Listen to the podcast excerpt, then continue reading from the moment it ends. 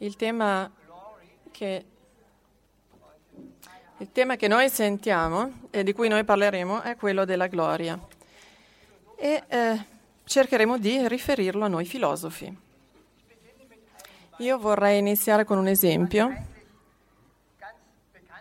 un esempio molto noto, un esempio che ultimamente ha suscitato clamore nella stampa, ossia la pubblicazione dei cosiddetti quaderni neri di Heidegger. Questi quaderni neri sono delle specie di taccuini di Heidegger che tuttavia eh, lui aveva preparato molto attentamente probabilmente per la pubblicazione. Non contengono solamente delle parole chiave, ma contengono dei testi a cui lui ha lavorato eh, in forma forse aforistica.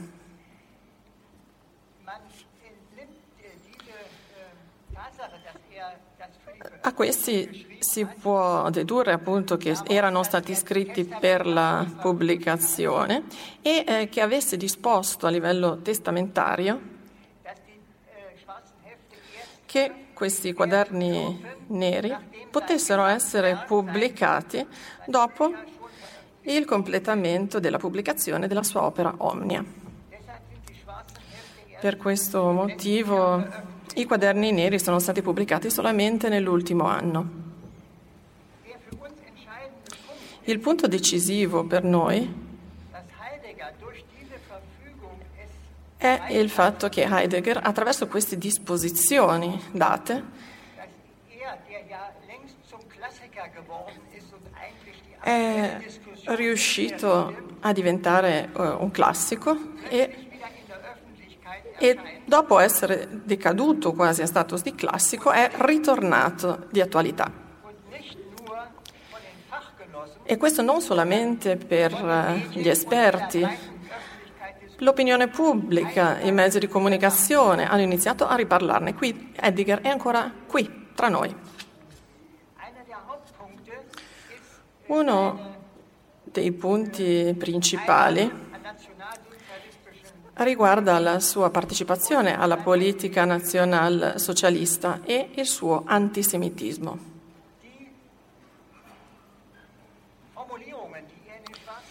Le formulazioni che lui aveva utilizzato all'interno di questi quaderni neri eh, hanno fatto sì che il dibattito l'abbia, eh, abbia fatto, l'abbia definito un nazionalsocialista ideale, idealista. E in particolare la professoressa di filosofia Donatella Cesare di Roma ha scritto e pubblicato un articolo secondo il quale l'ebreo, così come dice Heidegger, è responsabile della metafisica e per superare la metafisica bisogna superare anche l'ebreo.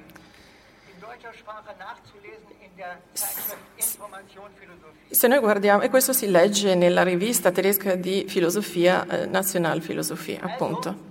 Quindi, Cosa è successo? Heidegger ha fatto in modo che dopo la sua morte, la sua morte quando oramai nessuno parlava quasi più di lui, eh, appunto si ritornasse effettivamente a riparlare di lui. Ci sono due altri esempi della stessa strategia. Lui aveva disposto che eh, un'altra opera principale, ossia Contributi alla filosofia, Beiträge zur Philosophie,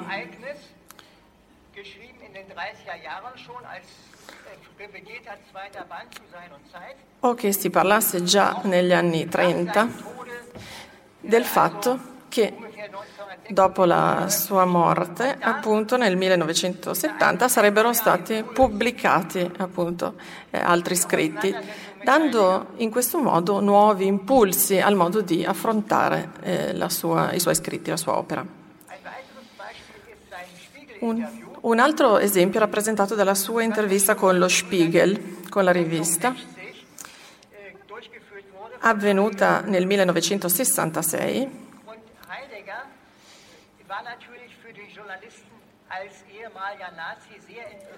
Naturalmente Heidegger risultava un personaggio molto interessante per i giornalisti all'epoca come esempio di ex nazionalsocialista.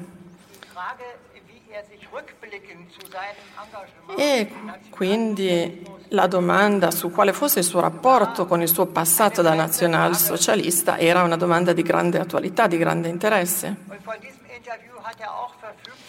E anche quell'intervista avrebbe dovuto essere pubblicata dopo la sua morte, secondo appunto il suo volere, quindi postuma. Quindi, riassumendo, possiamo dire che questo filosofo estremamente significativo ha fatto sì che il dibattito che lo riguarda eh, si accendesse nuovamente più volte dopo la sua morte. E questo non è successo solamente a causa di eventi esterni o della scienza, ma per, come conseguenza della sua eh, scelta di messa in scena di sé, della sua strategia. Io penso che questa è la necessità per i filosofi contemporanei di mettere in scena se stessi mm, all'interno dei media rappresenti un problema fondamentale per la filosofia, sollevi un problema fondamentale. Prima di passare a informazioni, indicazioni più dettagliate, vorrei farvi eh, notare una cosa.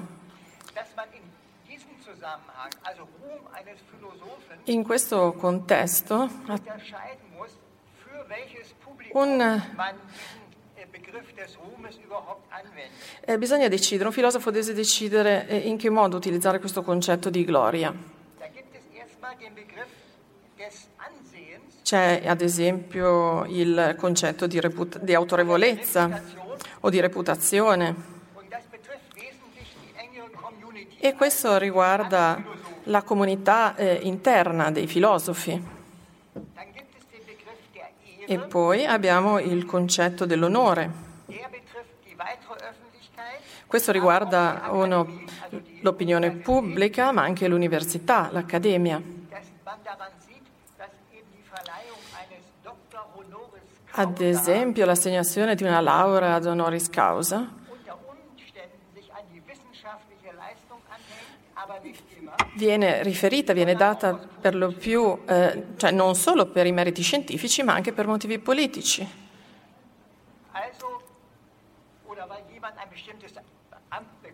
Oppure per il fatto che una persona abbia una determinata carica, ad esempio a livello, a livello universitario. Un esempio evidente è il fatto, ad esempio, che il blogger Snowden, che non ha nulla a che fare con la filosofia, con la scienza, abbia ricevuto un, deve ricevere dall'Università di Lubecca un, appunto una laurea ad honoris causa. Poi c'è anche il concetto della notorietà, oppure dell'immagine. Eh, qual è il grado appunto di notorietà di un filosofo, come viene valutato a livello pubblico. Si tratta di un concetto che eh, fa riferimento anche all'opinione pubblica nel suo complesso e non solamente appunto alla comunità accademica. In questo caso è importante rilevare come la, la pura notorietà di un filosofo spesso sia collegata alla, alla, sua filosofia, ma può avere anche molte altre eh, motivazioni, molte altre cause. Infine c'è anche il concetto dell'importanza. Quindi un filosofo è importante e questo riguarda entrambi i tipi di opinione, quindi l'opinione pubblica e i circoli accademici. Solitamente quando si dice eh, che un filosofo è un filosofo importante, si sottintende il fatto che eh, egli venga riconosciuto anche dalla comunità filosofica universitaria. Giusto per spiegarvi il concetto di onore, autorevolezza, eh, notorietà e importanza. Ora, la mia tesi è che dal XX secolo l'ottenere questo onore, autorevolezza, immagine, notorietà, importanza eh, da parte dell'opinione pubblica richiede che i filosofi si impegnino in alcune attività e non solo che scrivano dei buoni libri. I filosofi molto spesso si mettono in scena davanti all'opinione pubblica. E questo è proprio il concetto della messa in scena di sé che io ho indicato nel titolo appunto della mia lezione. E ci spiegherò come alla base di questo ci siano due motivazioni molto importanti, ossia da un lato il fatto che noi vediamo in un'epoca mediatica, quindi il numero dei media è aumentato in modo importante. E d'altro canto il fatto che noi abbiamo raggiunto uno stadio significativo di sviluppo capitalistico che io identifico come economia estetica. Ecco, partiamo dal primo concetto, ossia quello dell'epoca mediatica.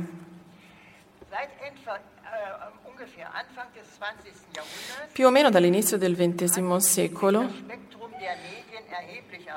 il numero dei mezzi di comunicazione è aumentato in modo appunto significativo. Per la filosofia non si tratta solamente di scrivere dei libri, dei saggi,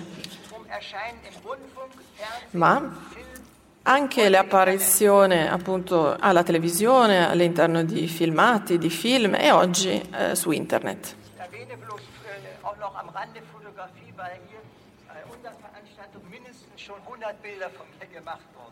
Ecco, ad esempio la, la manifestazione fotografica che c'è eh, qui, eh, in questo caso ci sono alcune centinaia e centinaia di foto di Heidegger. Ma prima prima, eh, prima della fine del XIX secolo, ad esempio all'epoca di Goethe oppure all'epoca di Kant. Il filosofo diventava famoso per la pubblicazione dei suoi testi, ma non nel, nella, nell'opinione pubblica. Per, per l'opinione pubblica il filosofo non esisteva sostanzialmente, ma diventava noto tra gli altri filosofi e per il pubblico leggente, per così dire, e all'epoca leggevano in pochi questo tipo di cose. La, la maggior parte della, delle persone era analfabeta. Le scuole eh, popolari, per così dire, vennero in, introdotte nel XIX secolo, quindi quelle che consentivano a tutti di avere una formazione, un'alfabetizzazione. Questo richiedeva che questo non richiedeva che il filosofo facesse delle altre attività oltre a quella di filosofo. L'unico mezzo che conosceva per diventare noto era, ad esempio, accanto al libro, eh, la lettera, quindi lo scambio epistolare. E nel XVII-XVIII secolo avevamo una fortissima cultura epistolare grazie alla quale eh, le lettere venivano appunto indirizzate non solamente ad una specifica persona, venivano lette anche tra amici, venivano passate da una persona all'altra. E questa cultura epistolare era in parte organizzata per una corrispondenza scientifica, ad esempio di Mersenne in Francia e per una letteratura eh, filosofica, anche ad esempio di Gleim a Halle nel XVIII secolo. Poi, a partire dal, dal XIX secolo, dal 1900, scusate, lo spettro, quindi il numero dei media è aumentato notevolmente, quindi non avevamo più solamente il libro e la lettera che consentivano appunto ad un filosofo di diventare noto, ma la cosa decisiva per un filosofo era anche la sua apparizione nei mezzi di comunicazione. Quindi vorrei ad esempio indicare che il primo filosofo che ha raggiunto il pubblico leggente, quindi il pubblico generico, era ad esempio Schopenhauer, anche Nietzsche nel XIX eh, secolo. Loro sono stati i primi. Ad esempio Ludwig Büchner è stato letto in un altro momento. E per quanto riguarda ad esempio l'espressione della visione del mondo di Büchner, eh, eh, ecco, l'abbiamo avuta alla fine del XIX secolo con questi nuovi media. La cosa decisiva è non solamente che si è ampliata la gamma dei mezzi di comunicazione, ma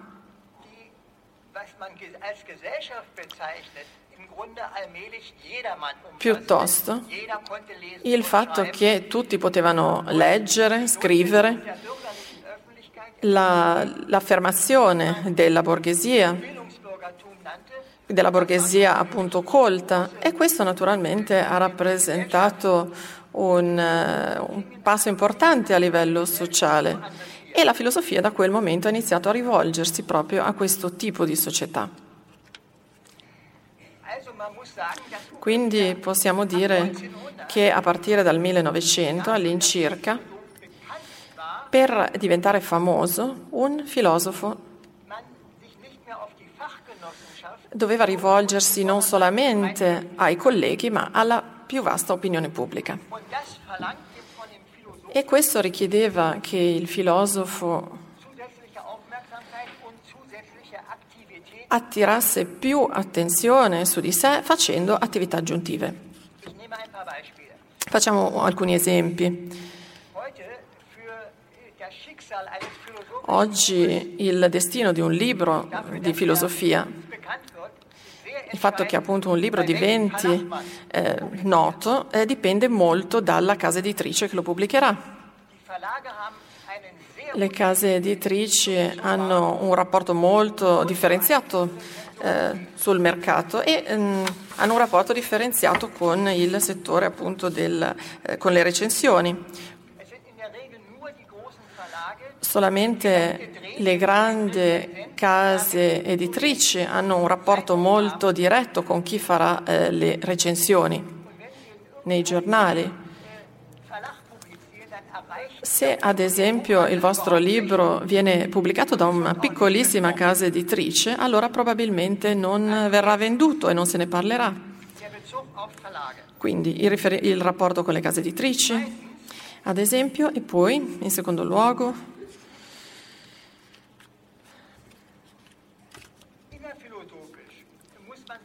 a livello filosofico, nel momento in cui si scrive bisogna fare riferimento allo stadio di avanzamento, allo status quo della filosofia,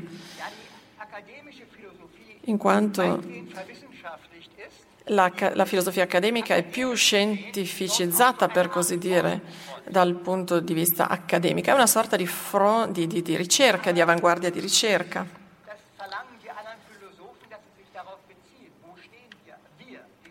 E i filosofi vogliono appunto fare riferimento al, allo status quo.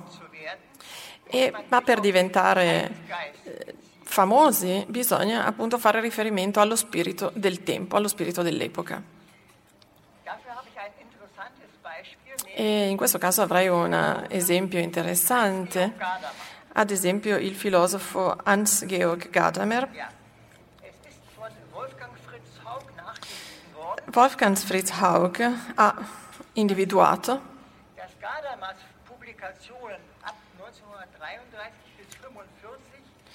che le pubblicazioni di Gadamer, eh, anni, avvenute negli anni 30 fino al 45,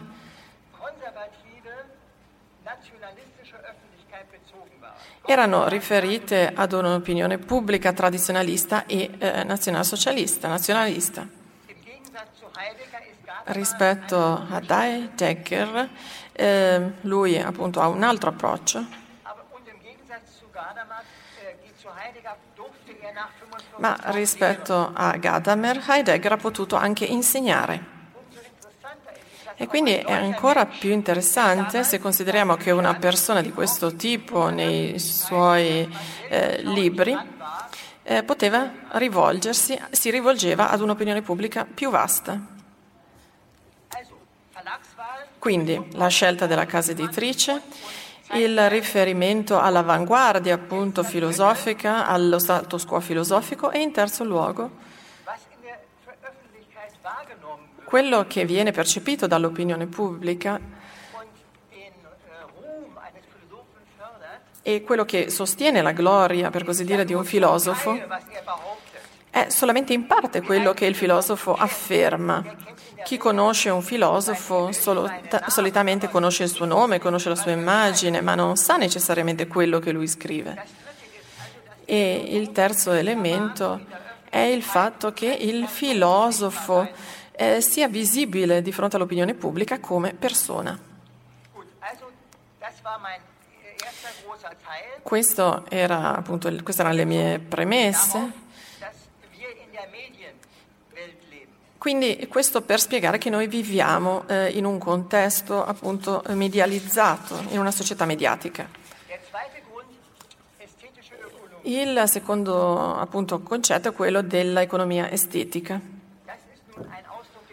Si tratta di un'espressione che ho introdotto io per caratterizzare il livello di capitalismo nelle nostre nazioni socia- eh, industriali avanzate, quindi l'America, l'Europa, il Giappone, ad esempio.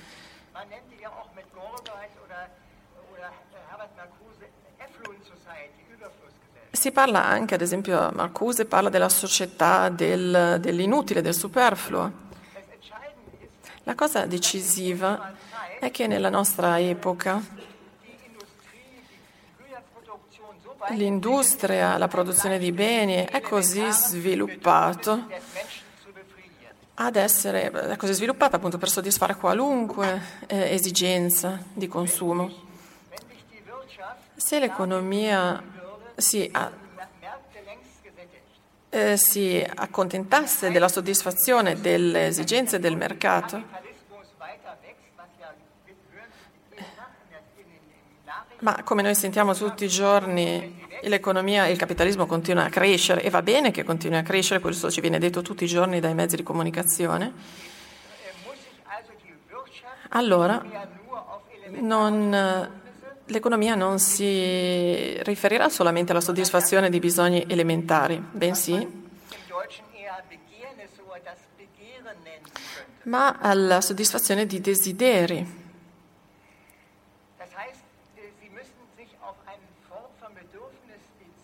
Quindi bisogna considerare una serie di bisogni che non viene eh, soddisfatta nel momento in cui eh, appunto ci si rivolge a questa serie di bisogni. Quindi se voi avete sete, ad esempio, allora berrete. In questo caso la vostra sete sarà scomparsa. Ma ci sono altri bisogni molto importanti con riferimento al nostro tema, ossia il bisogno di essere visti. E questo eh, può essere accresciuto in modo continuo, possiamo essere visti dagli amici, pensate a Facebook ad esempio.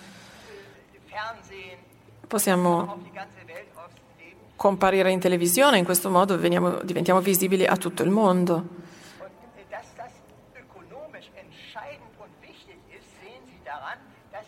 E la cosa decisiva a livello economico è che la produzione di immagini e tutto quello che ci sta attorno rappresenta un settore fondamentale nell'economia attuale di oggi.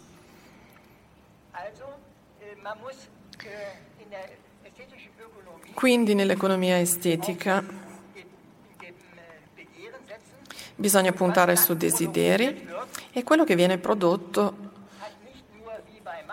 non avrà solamente un valore d'uso un valore di scambio, come dice Marx, ma ha un valore di messa in scena, come direi io. Quindi la maggior parte delle cose che noi acquistiamo servono al modo in cui noi ci presentiamo, alla nostra immagine, al modo in cui ci mettiamo in scena.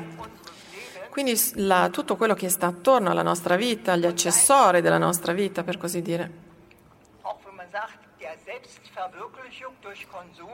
E anche quando diciamo che la realizzazione del sé avviene attraverso il consumo o è l'affermazione della nostra appartenenza appunto a questo mondo. Bene, quello che ci interessa oggi qui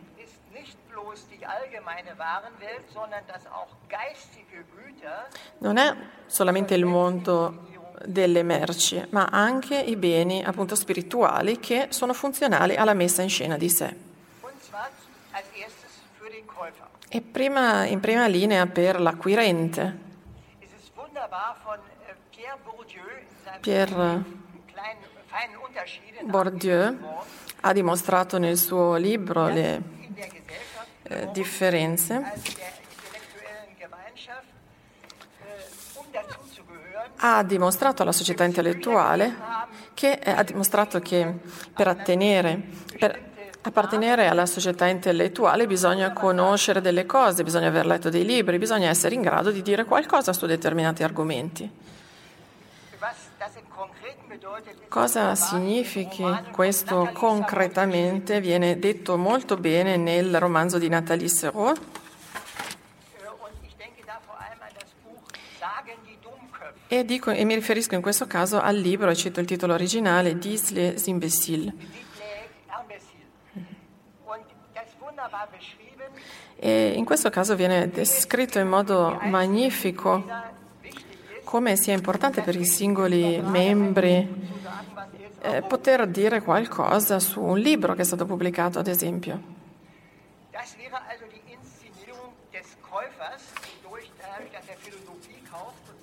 In questo caso abbiamo la messa in scena di sé del, eh, dell'acquirente che ha acquistato un libro di filosofia e che riesce a parlarne. A questo però corrisponde anche una messa in scena dell'autore, quindi del filosofo. Per essere oggi un filosofo noto, il minimo è avere una pagina web avere una pagina su Wikipedia.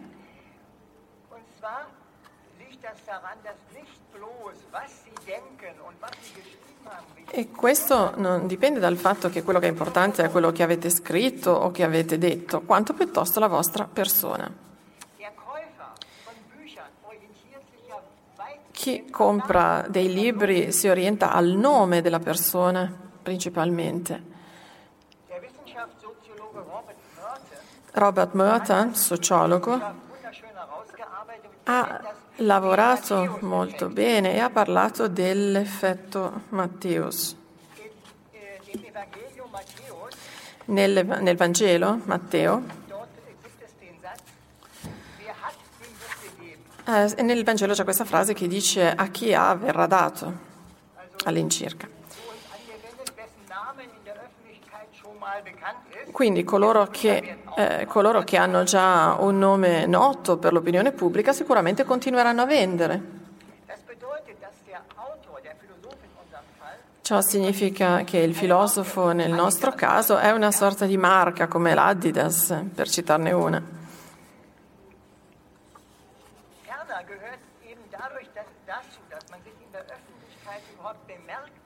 Inoltre nel, bisogna rendersi, farsi notare dall'opinione pubblica, affermarsi.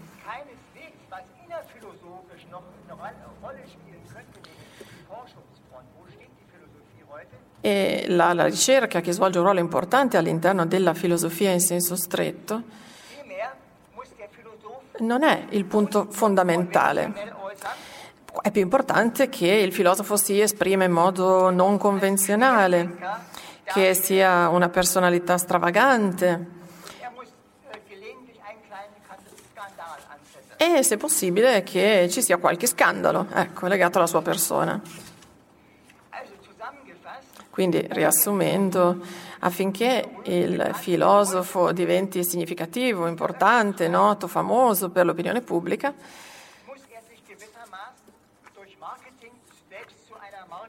lui dovrà eh, usare il marketing per diventare a sua volta una sorta di marca.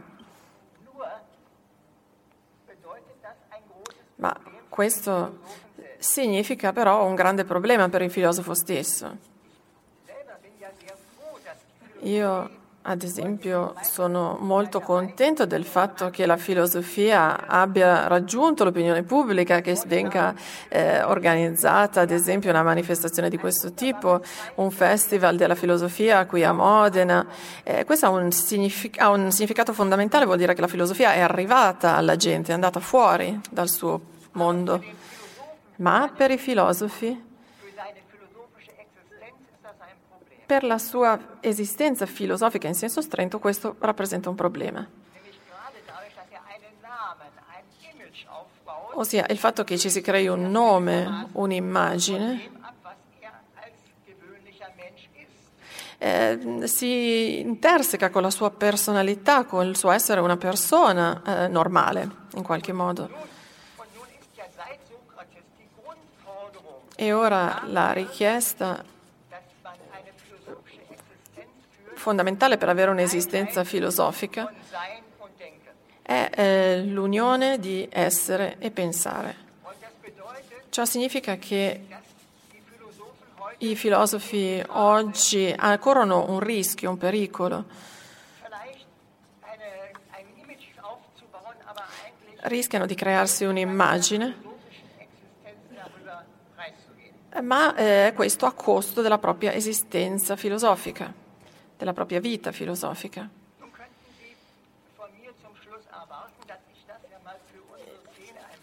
Io a questo punto vorrei dare qualche dimostrazione empirica per la conclusione del nostro incontro, ma non eh, lo farò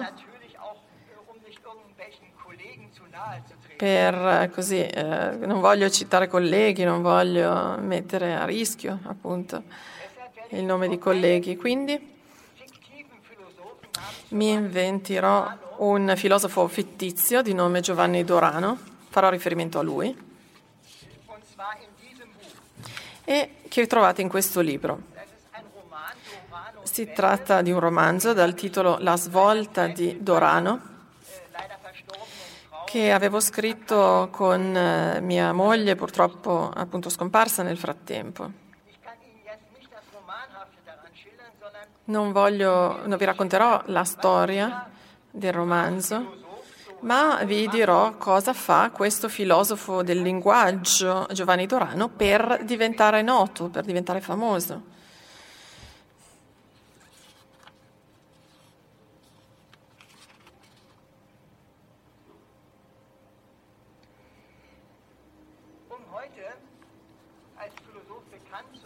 Per diventare famoso oggi e come filosofo bisogna fare una distinzione tra filosofo e professore di filosofia. Un professore di filosofia non ha bisogno di essere un filosofo, come appunto la, la, la, filosofia è una materia, è una materia nella quale si può essere bravi, eh, noti. E la vita che uno conduce però in questo caso è assolutamente irrilevante. Ora, per i filosofi accademici, invece, rappresenta un problema il modo in cui si presentano all'opinione pubblica, in quanto la filosofia accademica eh, procede in modo argomentativo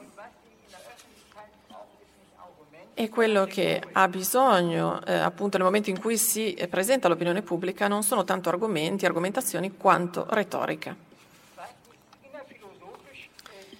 A livello filosofico, la lingua dei filosofi per i libri eh, strettamente filosofici è solitamente di difficile comprensione eh, e si attiene ad una terminologia specifica, tradizionale. In questo caso bisogna allontanarsi un po' dal linguaggio filosofico, passare a un linguaggio più metaforico per immagini. Ora, cosa fa Dorano per diventare famoso? Torniamo alla nostra domanda. Eh, lui, come vi dicevo prima, è un filosofo del linguaggio, alcune parole per descriverlo. E lui ha un'idea che non è stupida, ossia parlare e mm, sentire la necessità di una fenomenologia del linguaggio. Quindi una filosofia del linguaggio che non si attiene allo scritto, bensì alla lingua parlata. Quindi lui segue Searle con la sua teoria degli atti linguistici e analizza in quali contesti determinate frasi vengono utilizzate. E la sua tesi è questa. Il fatto che nel linguaggio di tutti i giorni, mentre nella, scusate, mentre nella filosofia del linguaggio il, l'elemento dominante è, mm, co- corrisponde a determinati elementi, questi elementi raramente si presentano nella lingua quotidiana nella lingua quotidiana vengono valutate le cose, le persone, le situazioni. Per questo, per questo motivo una, c'è una tesi che parla della fenomenologia, che passa dalla fenomenologia del linguaggio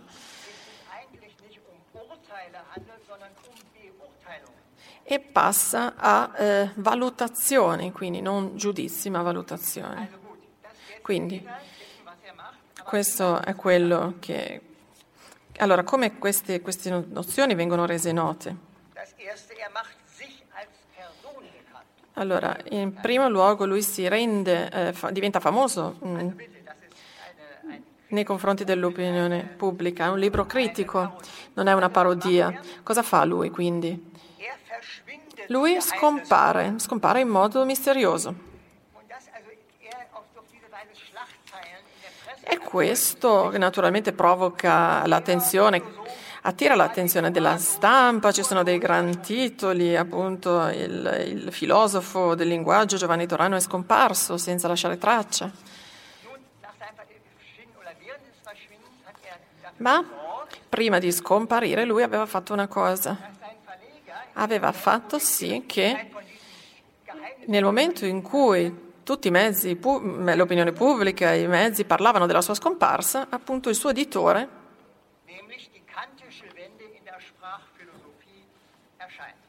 eh, il suo, pubblicasse il suo libro che parlava della, della svolta kantiana nella fenomenologia del linguaggio.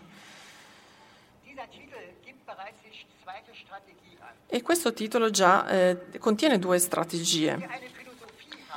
Se voi avete una filosofia, una nuova teoria filosofica, allora non è un'ottima idea presentarla come qualcosa di nuovo, piuttosto è molto meglio riferirsi ad altri, a Platone, eh, a Kant, ad altri grandi filosofi.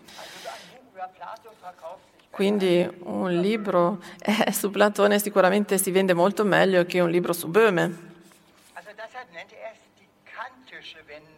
Per questo lui parla della svolta kantiana nella filosofia del linguaggio. È anche molto furbo, molto astuto il fatto di presentare una lettera di Kant a Herder di cui nessuno aveva mai sentito parlare. Herder, che era stato un alunno, un allievo di Kant, aveva criticato la critica della ragion pura per il fatto che Kant non aveva parlato del linguaggio.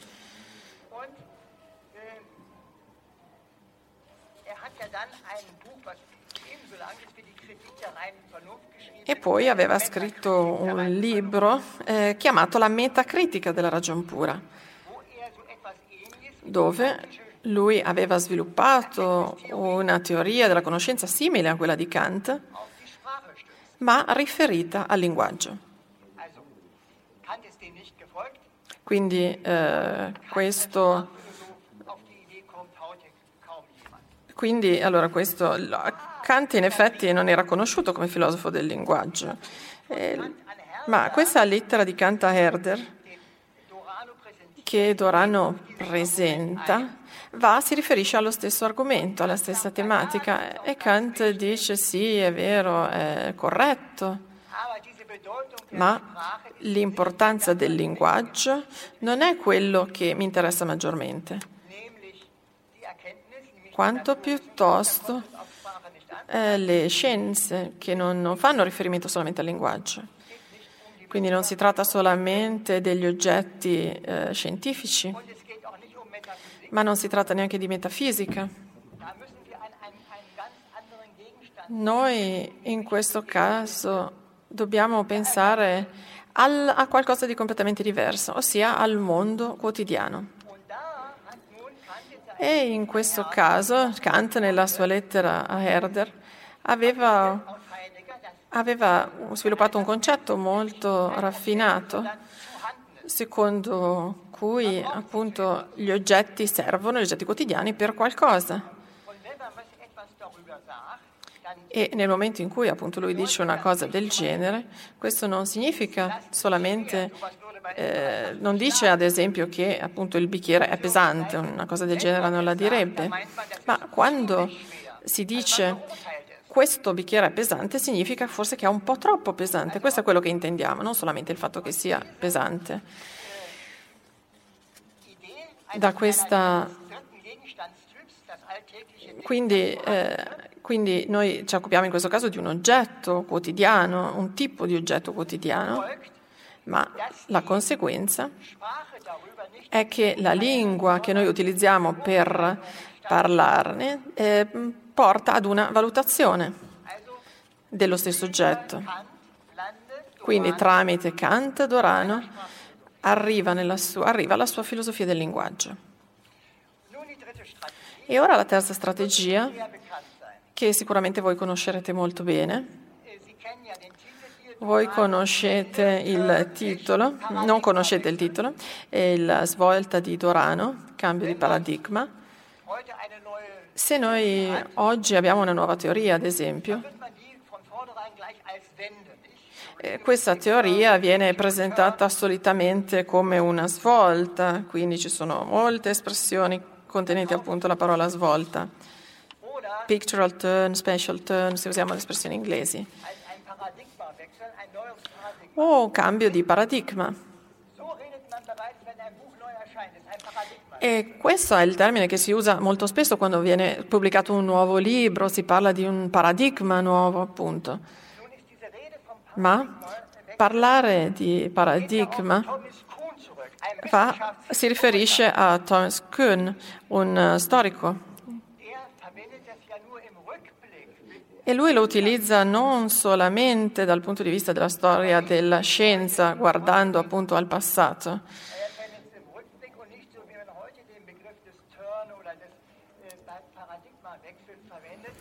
ma non nel senso di oggi. Oggi viene utilizzato questo termine di cambio, di paradigma, svolta come appunto un, un, un trucco, un, uno stratagemma,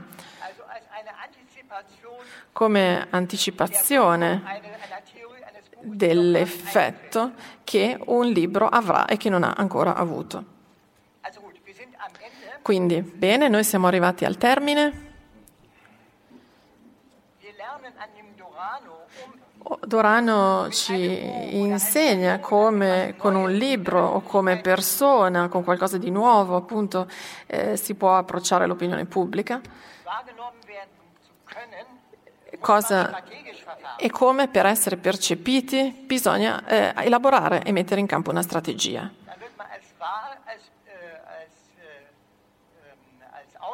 In tal modo ci si viene percepiti come autore, il nostro libro viene percepito e il risultato è che il libro verrà venduto, che poi venga letto, non si sa, questa è un'altra storia. Grazie, grazie mille.